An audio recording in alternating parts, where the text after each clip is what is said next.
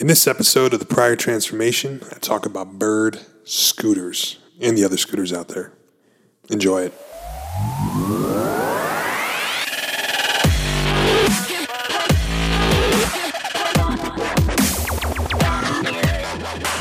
Welcome to the Prior Transformation Podcast. I'm your host, Jimmy Smoots. In this podcast, we explore, you know, actually, there's no we, it's just I. I'm the only person here. And really, I just ramble for two or three minutes uh, on a technology or business topic. And occasionally, I'll interview some smart folks.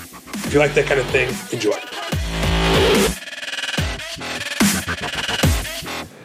Kind of want to talk about this uh, scooter epidemic we have going on.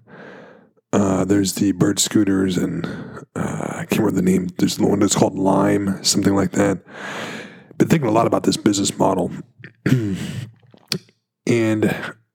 I don't really like it. I'll tell you why. Um, you know, at first glance, I thought it was great. Uh, I, I, I, when I saw the scooters, it was almost like I had an epiphany. I was like, I was almost pissed off because I didn't have the idea. Uh, but when I started thinking about it, uh, the biggest issue that the Bird has and all these other scooter services is the competition. So, uh, competition is a big, big issue in business.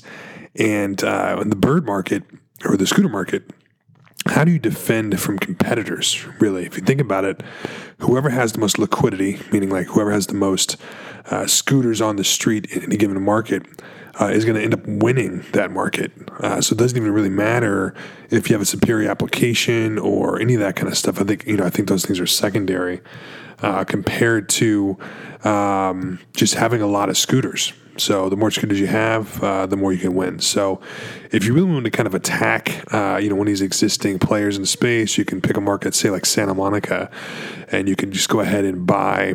Uh, you know, maybe three times the the capacity that you know a bird scooter has, and then in Santa Monica, you could literally just uh, just out outplace them, just get more distribution than them. Uh, you may not get a lot of utilization, but uh, just the fact that your scooters are everywhere uh, will take a lot of business from these guys.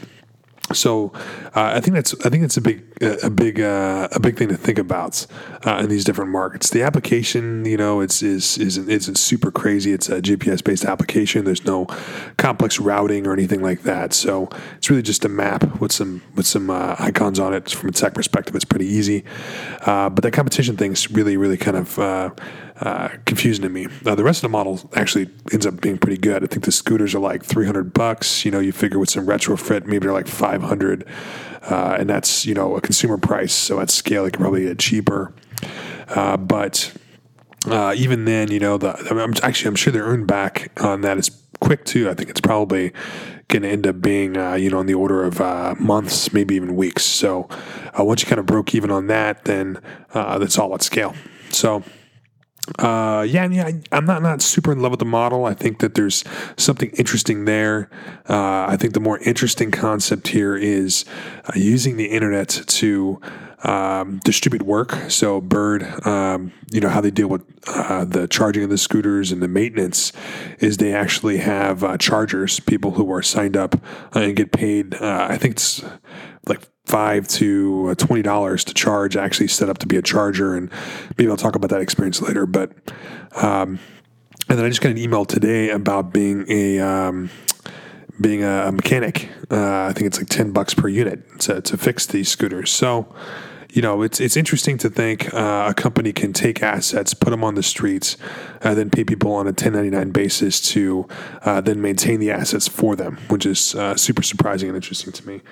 Um, uh, so yeah, there's some there's uh, you know, a, a, nugget of an idea I think, uh, and I, you know, look, I mean, I, I think the, I think one of these companies will be successful and probably get purchased or something like that.